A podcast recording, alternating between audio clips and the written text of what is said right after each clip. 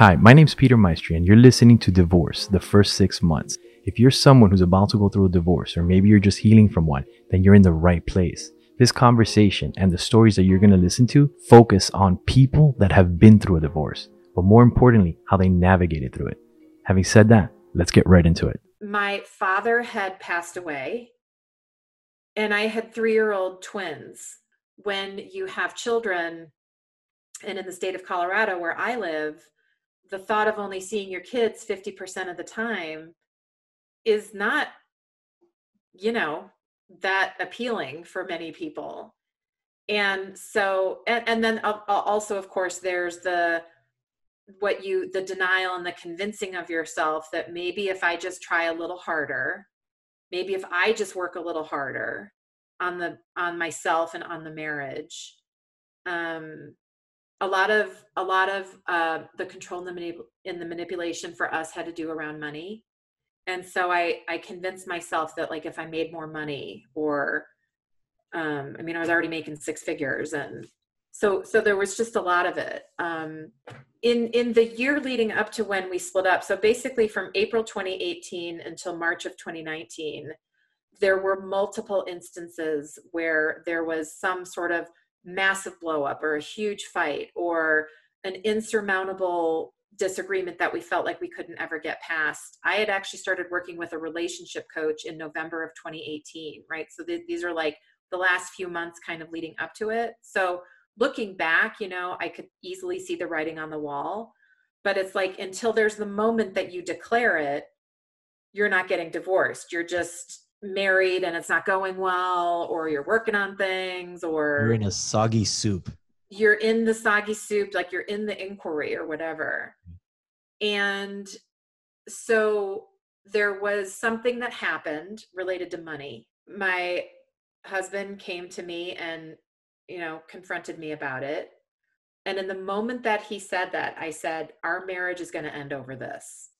Not that like that everything was fine and then that one thing happened but it was like oh this is going to be the thing that we fall on the sword for. And so over the next um, week we separated within the parameters of our house. He moved into the basement. You know there was almost no interaction no talking to each other.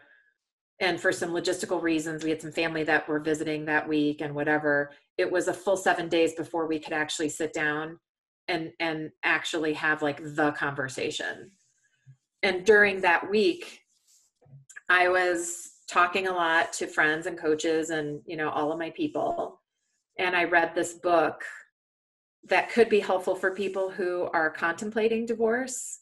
And i think it's called let me see if i get this right. I always i always mess it up. It's called too good to leave, too bad to stay. And too good to leave, too bad to Too stay. good to leave, too bad to stay. Got it. And I after the first chapter it was glaringly clear to me. It I mean it was just a no-brainer decision.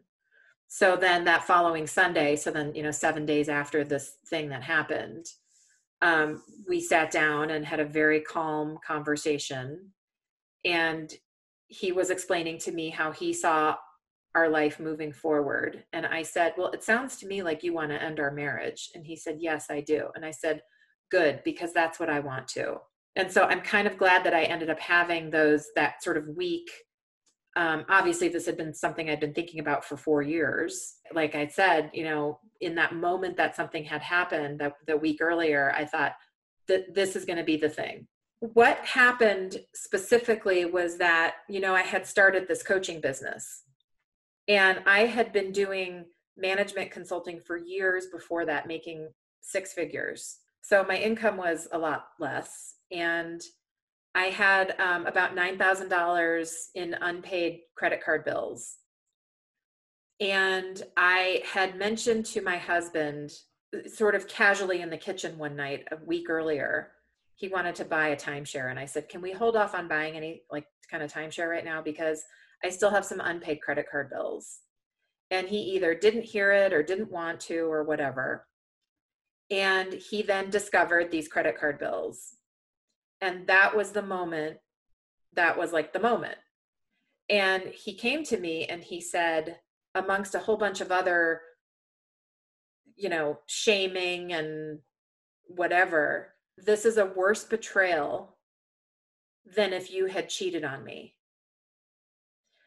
And at the time, I was like, oh God, like enough with the drama. You know, it's $9,000. I can make that in my sleep. It's just like, this is obviously a symptom of like a much bigger problem. And I said to him in that conversation, I said, yeah, I get what you're saying, but when are we going to talk about the real problems? He's like, well, I don't want to deal with any of that. And so I, I at first I was really offended and like, how dare he say that like me having $9,000, but most of which, by the way, were business expenses in this new business that I was building. Um, and, and paying for family stuff like groceries and gas you know like how dare he insinuate that this is this is like as egregious as infidelity. But then the thing that i realized was a couple of things. One was that and you know this comes back to taking like the ultimate responsibility for everything is that i realized for him from his perspective right from his point of view like the like money to him and that was the thing that he used to manipulate and control the shit out of me for all of those years. That was for him worse than if i had cheated on him. And when i realized that that led to the next realization which was that i was like oh i actually did this accidentally on purpose, meaning that I don't know that I would have ever had the balls to actually end the marriage. So I did something that I knew, like, I don't know that I ever would have called the game. Like on a subconscious level, you. Like on a subconscious level. So I was like, what's the thing that I know? Right? Like people do this all the time in marriages. They do something to get themselves out of it because they can't bear to actually just like face the music and deal with it so that's why people do have affairs. That's why people do things with money or whatever. And so i realized i was like oh i actually did this accidentally on purpose because i don't know that i would have ever obviously i've been thinking about it for four years and i hadn't done it. And done it. The only reason i ever did it in that moment is because i got caught. And then he did it. Why do people stay? Yeah why do people stay? Yeah and you know i think it's different for a lot of people. Certainly the probably the single biggest reason people will tell you is because of the kids. And i am here to tell you that i get why there is that consideration. But your kids actually want you to be happy. And you know i've got i've got 8 year old twin girls. They were 7 when we split up and in the year or two leading up to when we split up, I kept having this thought. And I actually even said this to my husband a couple of times. I said, How would you feel if one of the girls was married to somebody who treats them the way that you treat me? Wow. And I just realized that I would actually be a bad mom if I stayed because I felt like I would be teaching them that this is an acceptable way that a woman is treated by her husband. Thank you once again for giving us your time. This started because someone challenged me to be vulnerable.